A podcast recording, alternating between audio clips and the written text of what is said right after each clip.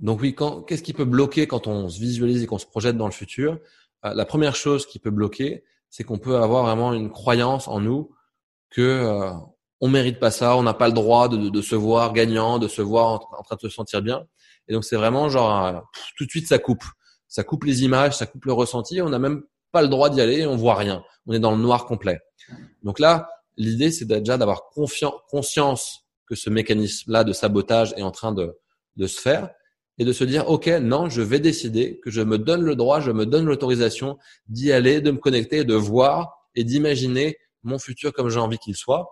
Et l'idée pour commencer, c'est de, de juste pas avoir envie d'avoir des attentes sur que l'image soit impeccable et hyper clean ou que le ressenti soit hyper intense, mais juste se dire, voilà, j'ai commencé à m'autoriser, donc le but, c'est que je commence à ressentir des petites choses, avoir une petite, une perception du moi dans le futur, avoir un début de ressenti, une silhouette, et, l'idée, c'est de, créer les premières connexions. Et c'est comme si vous aviez un tableau noir devant vous.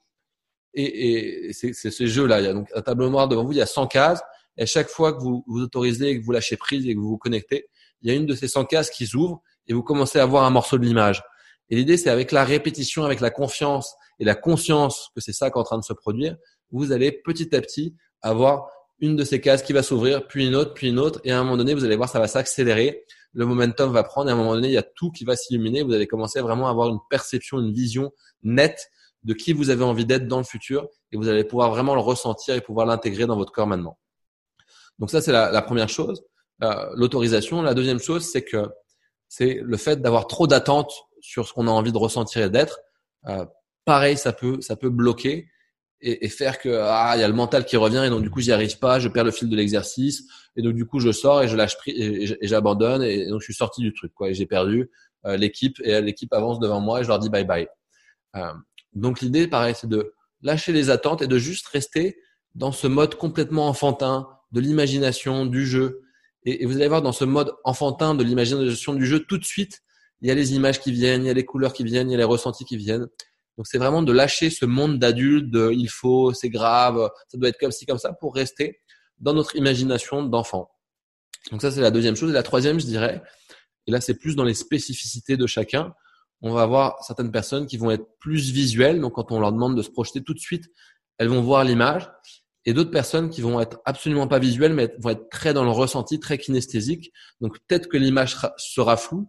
En revanche, elles sont capables tout de suite de ressentir de manière très intense le ressenti euh, dans le futur ou dans le passé ou dans le présent.